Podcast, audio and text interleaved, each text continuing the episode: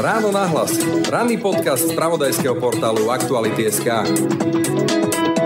už vieme, čo nám, ako ja to hovorím, technicky hrozí. Môžu nastať dva extrémy. Jeden, že tam budú tri strany. To znamená, že ten smer hlas a progresívne Slovensko sa udržia a z tých zvyšných sa tam teoreticky nedostane nikto. To je veľmi veľký extrém, ale je to možné. Alebo potom tam bude 10 strán. Presne tak. Môžeme tam 10 strán. Potom bude pravdepodobne veľmi ťažké poskladať tú vládu, keďže aj zisk mandátov tých najsilnejších strán bude, ako my hovoríme, nariedený. Ficov smer má našliapnuté k ďalšie ďalšiemu volebnému víťazstvu. Ak by ale Robert Fico aj vyhral septembrové predčasné voľby, ešte to vôbec neznamená, že by Smer zostavoval novú vládu. Na základe aktuálnych preferencií by totiž voľby mohlo vyhrať aj progresívne Slovensko či Pelegriniho hlas. Výsledkom septembrových volieb tak môžu byť, a to už vo veľmi krátkom čase, aj ďalšie predčasné voľby, ba dokonca aj celá séria predčasných volieb, hovorí šéf agentúry ako Václav Žích. Slovensko podľa neho zrejme ešte nestálo pred tak ťažko odhadnutelnými výsledkami volieb, ako je tomu práve dnes. Volič je znechutený, politikou otrávený a iba veľmi ťažko sa orientuje v nesmierne širokej ponuke, ktoré mu dáva naša politická scéna. Do hry pritom vstupuje aj celkom nový fenomén – Úradnícka vláda krajovaná z vôle prezidentky a počet voličov, ktorí sa rozhodujú doslova na poslednú chvíľu a na základe aktuálnej emócie je stále pomerne veľmi vysoký.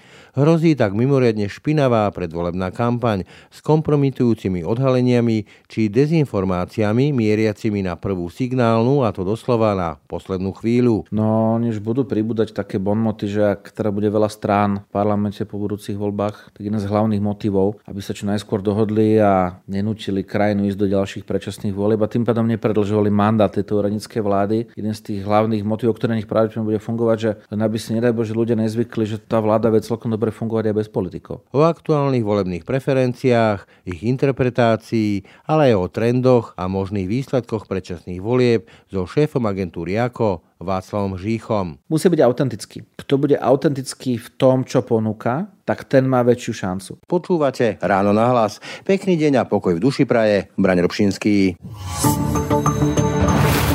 Už dlhšiu dobu kráľuje prieskumom preferencií politických strán Ficov Smer, nasledovaný Pelegrinio hlasom a progresívnym Slovenskom, potom s veľkým odstupom zástup strán, ako je Republika, ako je Saska, ako je Olano, ale strán, ktoré stále bojujú o to, či vôbec v parlamente budú na základe preferencií, lebo je otázne, či prekročia tých 5%. Takto to videlo ako aj v apríli, ako to vidí aktuálne, budem hovoriť so šéfom ako Václavom Žichom. Dobrý deň. Pekne neprajem. Takže aktuálne tie trendy sa veľmi nezmenili zmenili, čo pozerám na tie čísla. Fico, Pellegrini, Šimečka, to je tá mediálová zostava. Áno, zdá sa, že ako keby pri pohľade z výšky tie dve hlavné skupiny tam dostali. To znamená tí v úvodzovkách veľkí hráči na prvých troch miestach a potom ten tak trochu húf strán, ktoré sú nad 5 a pod 5 percentami a ktoré ešte vôbec nemajú nič isté. To tam stále máme, ale k nejakým zmenám určite došlo a môžeme sa pozrieť, e, aké čísla tam vlastne sú. Ten smer, ako sme už včera zverejnili, on má 18 15%. Čiže rastie? Rastie, ale pred mesiacom mal 17,9. Z nášho výskumnického pohľadu je to bez meny. A hlas 16,5, pred mesiacom 16,3. Tiež je to viac menej to isté číslo. Keď pozrieme tie intervaly spolahlivosti alebo odchylky, ako to ľudia mm. volajú, tak 16,5 je 13,7 až 19,3. No a potom máme ešte progresívne Slovensko 14,3 desatiny, pred mesiacom 14,1. To sú tie istoty a poďme teraz do toho pásma. Oni sú dokonca tak blízko pri sebe, že keby sme išli do extrému, tak tak eh, keby šiel smer na spodok svojho intervalu na 15,1. Môže ešte vyhrať Šimečka, hej? Áno, presne. Ako my to hovoríme, že tieto strany sú v jednej vode. No to, čo je zaujímavejšie, je v tom, v tom pelotóne, nie v tomto úniku. A tam máme Sasku alebo Slobodu Solidaritu, lebo tak sa ešte stále oficiálne volajú. 8,3 teraz, 8,3 pred mesiacom. Nejaký nárast tam zatiaľ nie je. Oni zrejme ako keby narazili na to svoje dno a musia nájsť nejakú cestu, čo s tým robiť. To, čo ale je zaujímavejšie, je Olano. Olano je jedna zo strán, ktorá začala ukazovať, že im funguje kampaň. Tá kampaň už beží niekoľko týždňov. Matovičová opozičná kampaň voči vlastnej vláde koalícii. Hej? Presne, tá Tour de Slovensko, čo sme si všetci mysleli, keď vyšiel do Michalevič, že taký trošku truc podnik voči Náďovej Kačerovi, tak zjavne to bol štart ako keby dlhodobej kampane po Slovensku terénej a neviem to presne, ale teraz je možno, nie, možno už 30. to stretnutie s tými občanmi. A Igor Antovič má na to čas nie v nejakej exekutívnej funkcii, tvári sa tak trochu ako opozičný politík a snaží sa ako keby komunikovať, že on s tou vládou vlastne nemá nič spoločné. To inak teraz bude asi taká spoločná nová móda, že keď e, budeme mať od pondelka alebo útorka vládu odborníkov, alebo teda úradnícku vládu vymenovú pani prezidentkou, tak sa môj odhad je, že všetci začnú tváriť, že vlastne doteraz... Na ňu vrhnú, ale ešte dokončíme teraz tieto prieskumy, lebo keď hovoríte, Olano rastie, ale zisk Matoviča je strata Hegera. Proste Matovič pejoratívne povedané podrezáva Hegerovi ten e, preferenčný krk. Možno si iba berie späť požičané. My sme to videli, keď e, vlastne projekt Strany demokraty začal, tak e, jeden z ich najväčších, najúslovnejších propagátorov bol Igor Matovič, ktorý o tom intenzívne hovoril niekoľko dní. A tým pádom úplne logicky táto strana na úvod čerpala aj z elektorátu Olano. A videli sme v tých prvých číslach, v tých prvom mesiaci, ako si takmer vo všetkých meraniach oni tak trochu rozdelili tých voličov a boli všetci niekde okolo 5%. Teraz máme, myslím, že už tretie meranie odtedy. To znamená, sa to trošku ako keby hýbe a zdá sa, že Igor Matovič si toho voliča berie späť. Keď to zhrniem, samozrejme hovoriť e, o tom, ako budú vyzerať voľby v septembri je dnes naozaj veľmi predčasné. Tie trendy sú veľmi volatilné a ešte budú, zvlášť kvôli kampani. Na poslednú chvíľu sa to môže zmeniť, ale predsa len dá sa podľa toho, o čom sme sa teraz rozprávali, hovoriť, že parlament môže skončiť tak, že tam budú naozaj sedieť tri politické strany? Presne tak. My veľmi ťažko vieme povedať, kto tam bude momentálne, hlavne z toho pelotonu, ako to ja nazývam. Ale už vieme, čo nám, ako ja to hovorím, technicky hrozí. Teraz bez ohľadu na to, aké to budú strany, alebo aká bude ich hodnotová orientácia, môžu nastať dva extrémy. Jeden, že tam budú tri strany. To znamená, že ten smer hlas a progresívne Slovensko sa udržia a z tých zvyšných sa tam teoreticky nedostane nikto. To je veľmi veľký extrém, ale je to možné. Alebo potom tam bude 10 strán. Presne tak. Môžeme tam 10 strán a potom bude pravdepodobne veľmi ťažké poskladať tú vládu, keďže aj zisk mandátov tých najsilnejších strán bude, ako my hovoríme, nariedený. Lebo prepadne málo hlasov, no keby tam boli tri strany, tak prepadne, neviem, cez 50% hlasov. Keby ich tam bolo 10, tak je to skvelé, že prepadne málo voličských hlasov. Sa z toho vládu je prakticky nemožné. A tu sa dostávame k tej mojej teórii, že aj keby to dopadlo ideálne pre demokratov, teraz myslím prozápadne orientované strany a európske orientované strany, tak zrejme e, nie je vylúčená ani možnosť nejakých e, ďalších predčasných volieb niekedy o rok. Pri desiatich stranách je to vysoko pravdepodobné v parlamente. A môžeme kľudne debatovať, či by sme hovorili iba o jedných ďalších predčasných voľbách. Podľa príkladu zahraničia to niekedy trvá niekoľko predčasných volieb. Taliansko.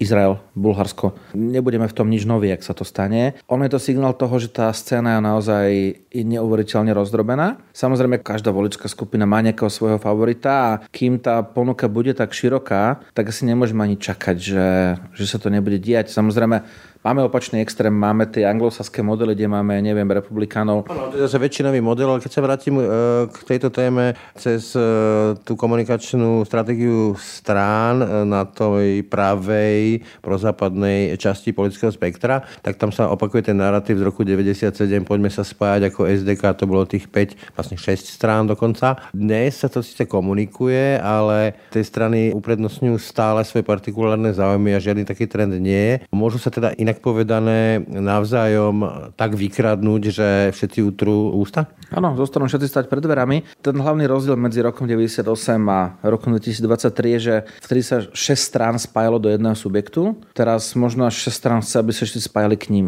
To znamená, ako keby, aby sme mali možno 4-5 veľkých subjektov, ktoré... Každý chce byť ten spájač a nechce strácať nič. Áno, áno, všetci, všetci otvárajú dvere a nikto nebeží po ulici, sa hovorí. Takže v tom spôsobe akorát tak to, že sa devalvuje ten pojem spájania. Ono aj to spájanie funguje tak trochu na princípe, že ako keby nedáte voličovi inú možnosť. Keď sa pozrieme na tú opačnú stranu, tak tam e, dominuje Robert Fico. Po krku mu môže ísť Pellegrini, ale aj Republika celkom slušne e, maká na tých preferenciách veciach. Môže ešte Roberta Fica niečo zastaviť, aby zostával vládu? Môže ho zastaviť matematika. Ak sa tam dostane napríklad veľa subjektov, tak mu nemusí stačiť mať nejakých svojich tradičných spojencov. A bude ich potrebovať väčšie množstvo. Môže ho zastaviť matematika napríklad v tom, že ak sa tam dostanú napríklad tri strany, tak je otázne, či sa tá jedna z nich spojí s ním, alebo či sa spoja proti nemu. To nikto z nás nevie, to sa uvidí vlastne až po voľbách. Ono dá sa dopredu strašne veľa mudrovať na tú tému, ono možno nakoniec ten život prinesie to, že matematika po voľbách dovolí len napríklad dve alternatíve, nič iné nepôjde. A v tom prípade sa budú musieť rozhodnúť, že buď pôjdu aj do koalícií, ktoré by boli predtým nepredstaviteľné, ale to sme si mysleli v roku 2016 a potom to bolo na tom nájsť nejaký narratív, ako to vysvetliť. Vtedy to bolo, myslím, že hrádza proti fašizmu. Ale napokon ja si ešte pamätám, že kulárne sa debatovalo aj o spojení Zurindu s Ficom a akurát potom prišla Gorila a v Rakúsku tieto modely červeno-čierne máme tiež. A vrátim sa ale späť do tej reality predvolebnej. Vidíme, že Robert Fico sa otvorene poviem fašizuje, posúva sa do toho volebného elektorátu republiky a Kotlebovcov. Môžu sa navzájom tiež takto nejako oslabiť? Oni v jednej chvíli sa začnú kanibalizovať. Vidíme, že ten elektorát e, Kotlebovcov a ľudové strany naše Slovensko je témer už vyčerpaný. Vidíme, že tá cieľová skupina ako keby má potenciálne momentálne k dispozícii smer sociálnu demokraciu, ktorá začala čoraz viac hovoriť retorikou, ktorá je pre ne zaujímavá. Potom je tam republika, čo je vlastne nejaký nasledovník LSNS. A potom tam máme Slovenskú národnú stranu, ktorá ako keby na kandidátku priberá alebo komunikuje priberanie politikov, ktorí... Integruje ako keby tých maličkých. Presne tak, ale sú to väčšinou tí maličky, ktorí keby obsahoval sú úplne rovnakí ako LSNS alebo republika. Takže budú tri hlavné strany, ktoré budú súťažiť o túto jednu cieľovú skupinu. Tam možno dojde ako keby aj k nejakému ich súboju v jednej tej cieľovke. Alebo naopak, ak si budú tie tri strany isté, tak možno sa budú tomu práve vyhybať. Ale ja si myslím, že v jednej chvíli si budú musieť zmerať tie sily. Keď sme sa takto rozprávali pár mesiacov dozadu a vôbec bol to motív niekedy na prelome rokov, začiatkom tohto roka, tak e, ten leitmotív vyzeral asi tak, že treba mobilizovať. Čo najviac ľudí pritiahnuť doslova za uši k voľbám. O tom bola aj tá Matovičová 500, ale je tu už máj a ja tu nevidím žiadny taký zás zásadný motív, ktorý by ako mobilizoval. Sú tu tie témy, že prozápadné orientácie, alebo na druhej strane od Roberta Fica, že mier a chlieb a tak ďalej, ale necítim tam ten mobilizačný potenciál. Môže to ešte prísť a zahýbať tými výsledkami? Tak teraz je rýchlejšia doba, ako bola v minulosti, takže prístup môže ešte vždy tá emocia rýchla. Zatiaľ vidíme, nevidíme mobilizáciu, vidíme, ako sa po pár percentách ako prelieva z tých nerozhodnutých do rozhodnutých, čo súvisí s blížiacimi sa voľbami a s tým, že sa začalo, začala voľbná kampaň ale naozaj nie je to taká hromadná mobilizácia, ako ja neviem, v roku 98, alebo ako sme videli v 2017 pri voľbách do vyšších územných celkov, kde to vlastne skočilo o polovicu, keď z malého čísla sa ľahko skáče. Takže zatiaľ, povedal by som tak, že téma mobilizáciu zatiaľ nevyužíva nikto. A tá mobilizácia môže byť dvojsečná. Keby sme tam mali 2-3 subjekty, niektorý z nich by mobilizoval, tak ako pri voľbách do Vúcie, ktoré sú viac menej väčšinové, proste jeden to vyhrá, ten župan, druhý nie, tak asi by mali väčší motív. Ale teraz môže nahnať voličom niekomu inému, hej? Presne tak a hlavne je tak strašne veľa ohrozených strán a tak strán, ktoré ešte len dosahujú na tú metu, že vo chvíli, keď e, by sa zvýšila účasť, ja neviem, o 5, 10, 15%, tak by sa mohlo stať, že tie strany, ktoré sú tesne nad 5 a nezvyšil by sa ich počet voličov, ale zvýšil by sa celková účasť, by naraz boli pod 5 a mobilizácia by bolo pre nich paradoxne... mobilizácia mala byť zmysel, ak by tu bol nejaký, že veľké bloky, veľký blok demokratov, veľký blok socialistov, inak to môže dopadnúť kontraproduktívne. On by dával, keby bol veľký blok, tak by dával tým mobilizácia zmysel. No, len zase to sa asi nevytvorí, už sme sa o tom bavili, ale keď sa vrátim k tomu, čo ste povedali, chápem to správne, že takéto vysoké číslo na Slovensku, to je cez 30% tých voličov tzv. zaplentov, to znamená, ktorí sa rozhodujú v tej chvíli, keď uvidia zaplentov tie volebné lístky a dovtedy netušia, koho vlastne budú voliť, alebo nie sú pevní o svojom rozhodnutí, že sa zvýšil počet ľudí, ktorí by chceli ísť voliť, ale nevedia ešte koho? Ono, treba si povedať, že vlastne títo ľudia, ktorí podľa dát z minulých volieb, a ich tretina, sa rozhodujú v tých posledných dňoch alebo dokonca hodinách a oni sa nerozhodujú ako keby z nuly. Nie sú to ľudia, ktorí vchádzajú do tej volebnej miestnosti s nulovým politickým názorom. No, že 3-4 nejaké preferencie. Oni majú uší výber a väčšinou, ako to aj hovoria tým našim anketárom, oni potom volia toho, ktorých najmenej vytočí v tých posledných predvoľbami. Je to inak trend, ktorý je všade v zahraničí, ale áno, zvyšujú sa. A zvyšuje sa ich počet práve z toho dôvodu, že žijeme v období rokov, keď je obrovská nedôvera vláde. Táto vládna, bývalá vládna koalícia, keď do toho vstupovalo v roku 2020, tak vstupovala relatívne s obrovskou podporou ľudí, mala ústavnú väčšinu. A keďže veľká časť, a vidíme to na preferenciách tých strán, veľká časť tých ľudí je sklamaná, tak e, dá sa rovnako konštatovať, že veľká časť ľudí je v tej fázi, keď si hľada nového favorita.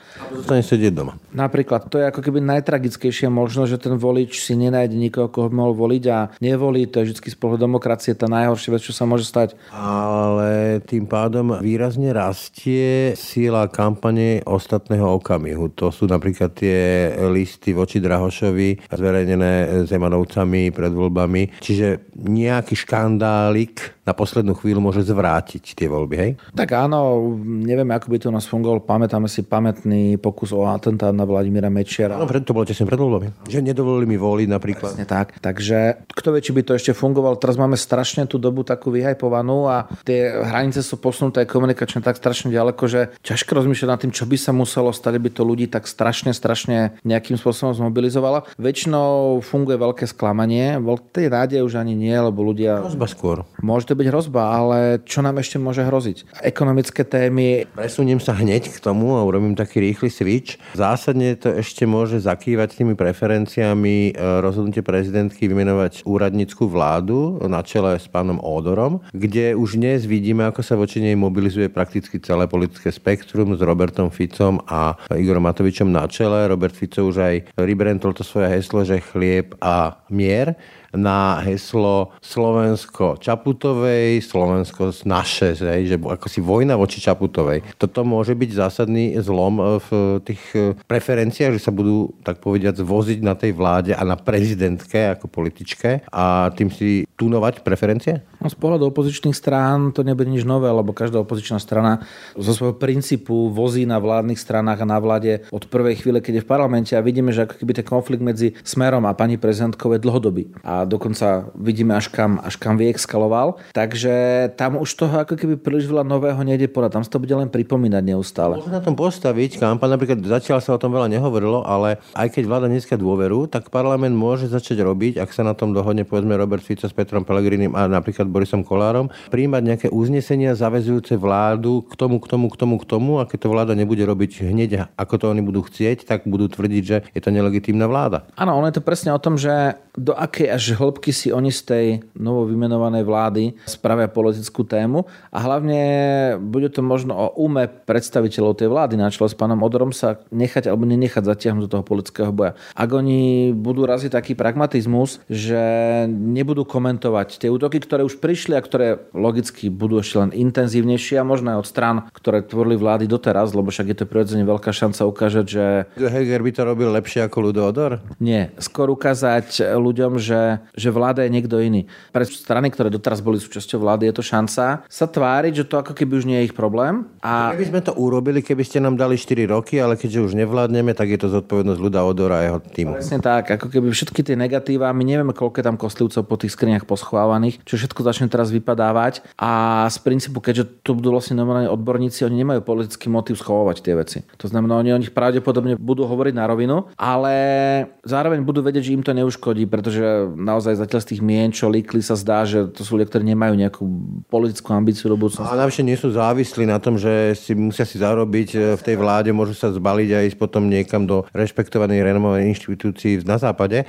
Ale spýtam sa, že či to nemôže mať aj opačný efekt na občanov, lebo vieme, že tie úradnícke vlády v Česku boli mimoriadne populárne. Práve takým tým naratívom, čo majú ľudia rádi, že pokoj, nehádajú sa u nás zvlášť po ére Igora Matoviča, že aspoň je tu ticho a nemáme tu hodinu a pol plačovky. No, už budú pribúdať také bonmoty, že ak teda bude veľa strán v parlamente po budúcich voľbách na jeseň, tak jeden z hlavných motivov, aby sa čo najskôr dohodli a nenúčili krajinu ísť do ďalších predčasných volieb a tým pádom nepredlžovali mandát tejto úradníckej vlády. Jeden z tých hlavných motivov, ktoré nich práve bude fungovať, že len aby si nedaj Bože ľudia nezvykli, že tá vláda vie celkom dobre fungovať aj bez politikov. Sme zbytoční ako politici. Hej. Presne tak. Na druhej strane ale táto vláda úradnícka môže výrazne poškodiť progresívnemu Slovensku, lebo je už nálepkovaná ako prezidentka vláda a od Veroniky Remišovej až po Roberta Fica. Zároveň prezidentka ju má v rukách, pretože menuje aj odvoláva a jej minulosť progresívnemu Slovensku. To môže poškodiť PSK? Uh, ono... Alebo naopak?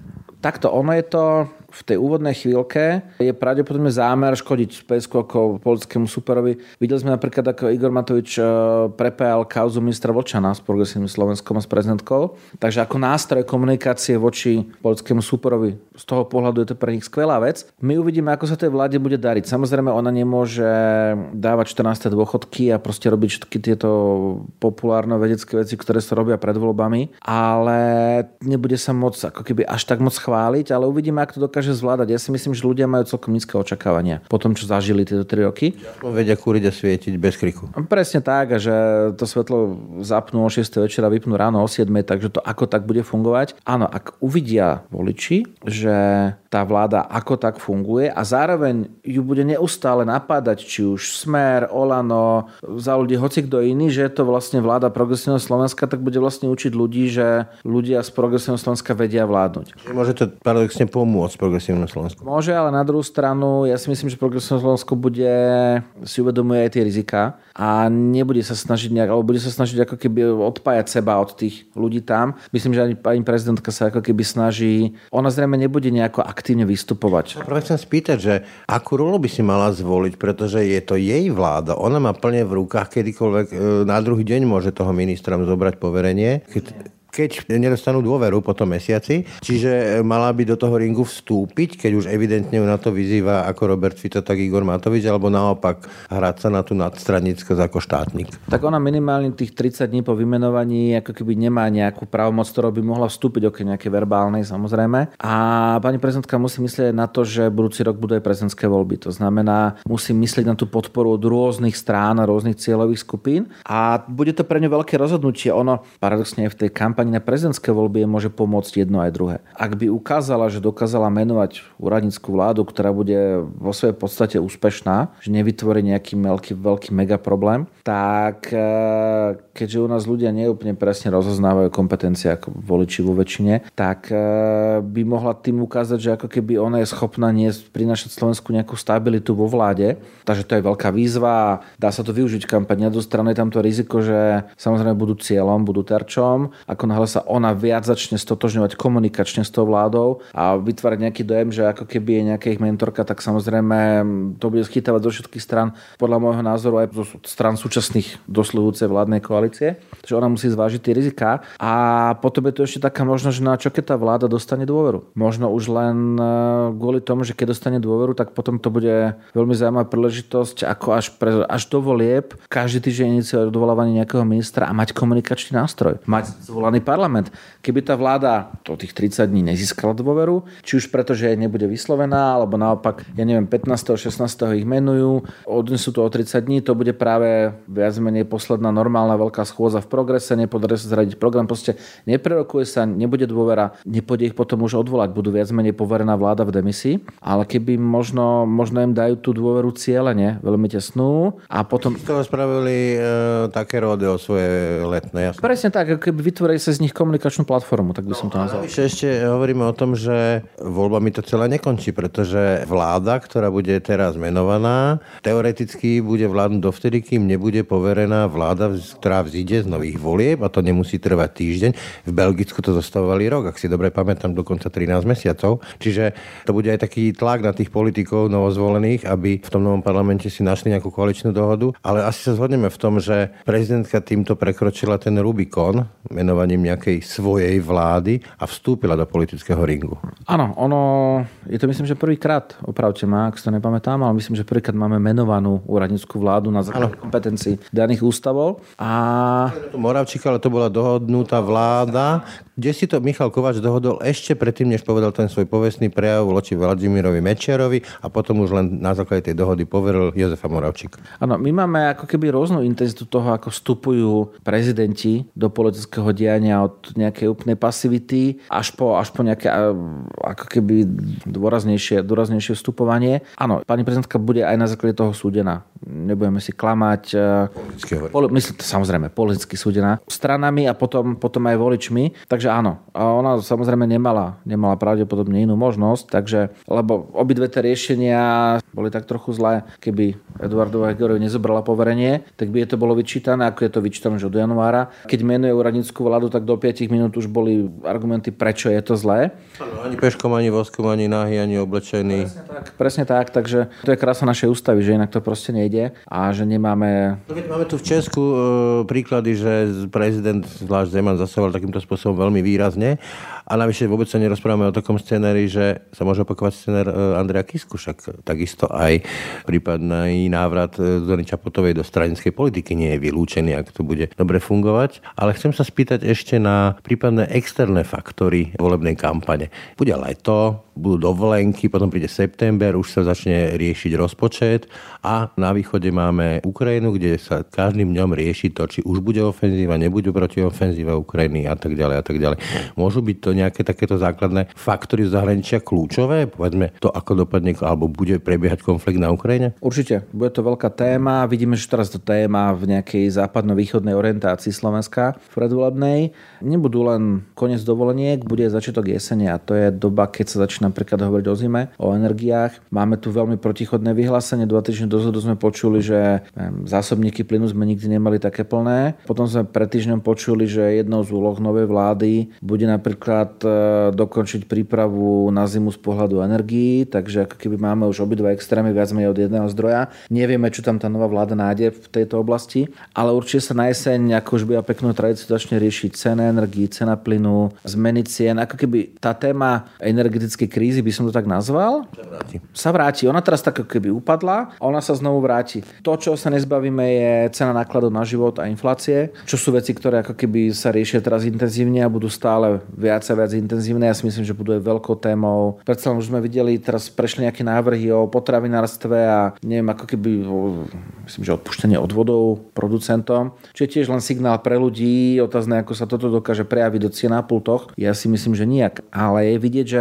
to bude. Bude veľká téma energie, téma potraviny, téma prozápadnej orientácie. To, čo momentálne, až som prekvapený, až tak moc nevyskakuje, to nám už beží parlamentná schôdza, sú hodnotové otázky, ktoré viac menej tu boli na LGBT, potraty a tieto témy, no, myslíte? To bolo 3 roky, sme to každých 6 mesiacov mali ako keby na vrchole rebríčka a teraz je nejaká až podozrivo ticho, by som povedal. A on to samozrejme neprišlo na rad, ale myslím v kampaniach veľkých strán sa to až tak veľmi nerieši. Čo ja som, priznám sa, očakával, aj som to prognozoval, že to bude jedna z tém kampane, ale tak tá kampaň ešte len začína. Asi tá najvýraznejšia zmenu ľudia pocitia v dobe, keď sa uzatvoria kandidátky, lebo teraz máme ten mesiac a pol, keď sa vlastne ten tak trochu chaos, kríza chaosu, obľúbené meno, keď ten chaos hlavne kto s kým a na koho kandidátke pôjde, bude sa to musieť uzatvoriť. Ale keď budú kandidátke, budeme vedieť, či sa niečo reálne integrovalo a navyše budeme mať konkrétne mená, ktoré môžeme bombardovať otázkami. Presne tak. A hlavne, keď budeme vedieť, kto kandiduje, tak napríklad aj z pohľadu prieskumov volebných, ako keby zúžime to, čo sa tých ľudí pýtame na strany, o ktorých vieme, že zvedú ten súboj na jeseň a ľudia sa budú musieť rozhodnúť medzi nimi,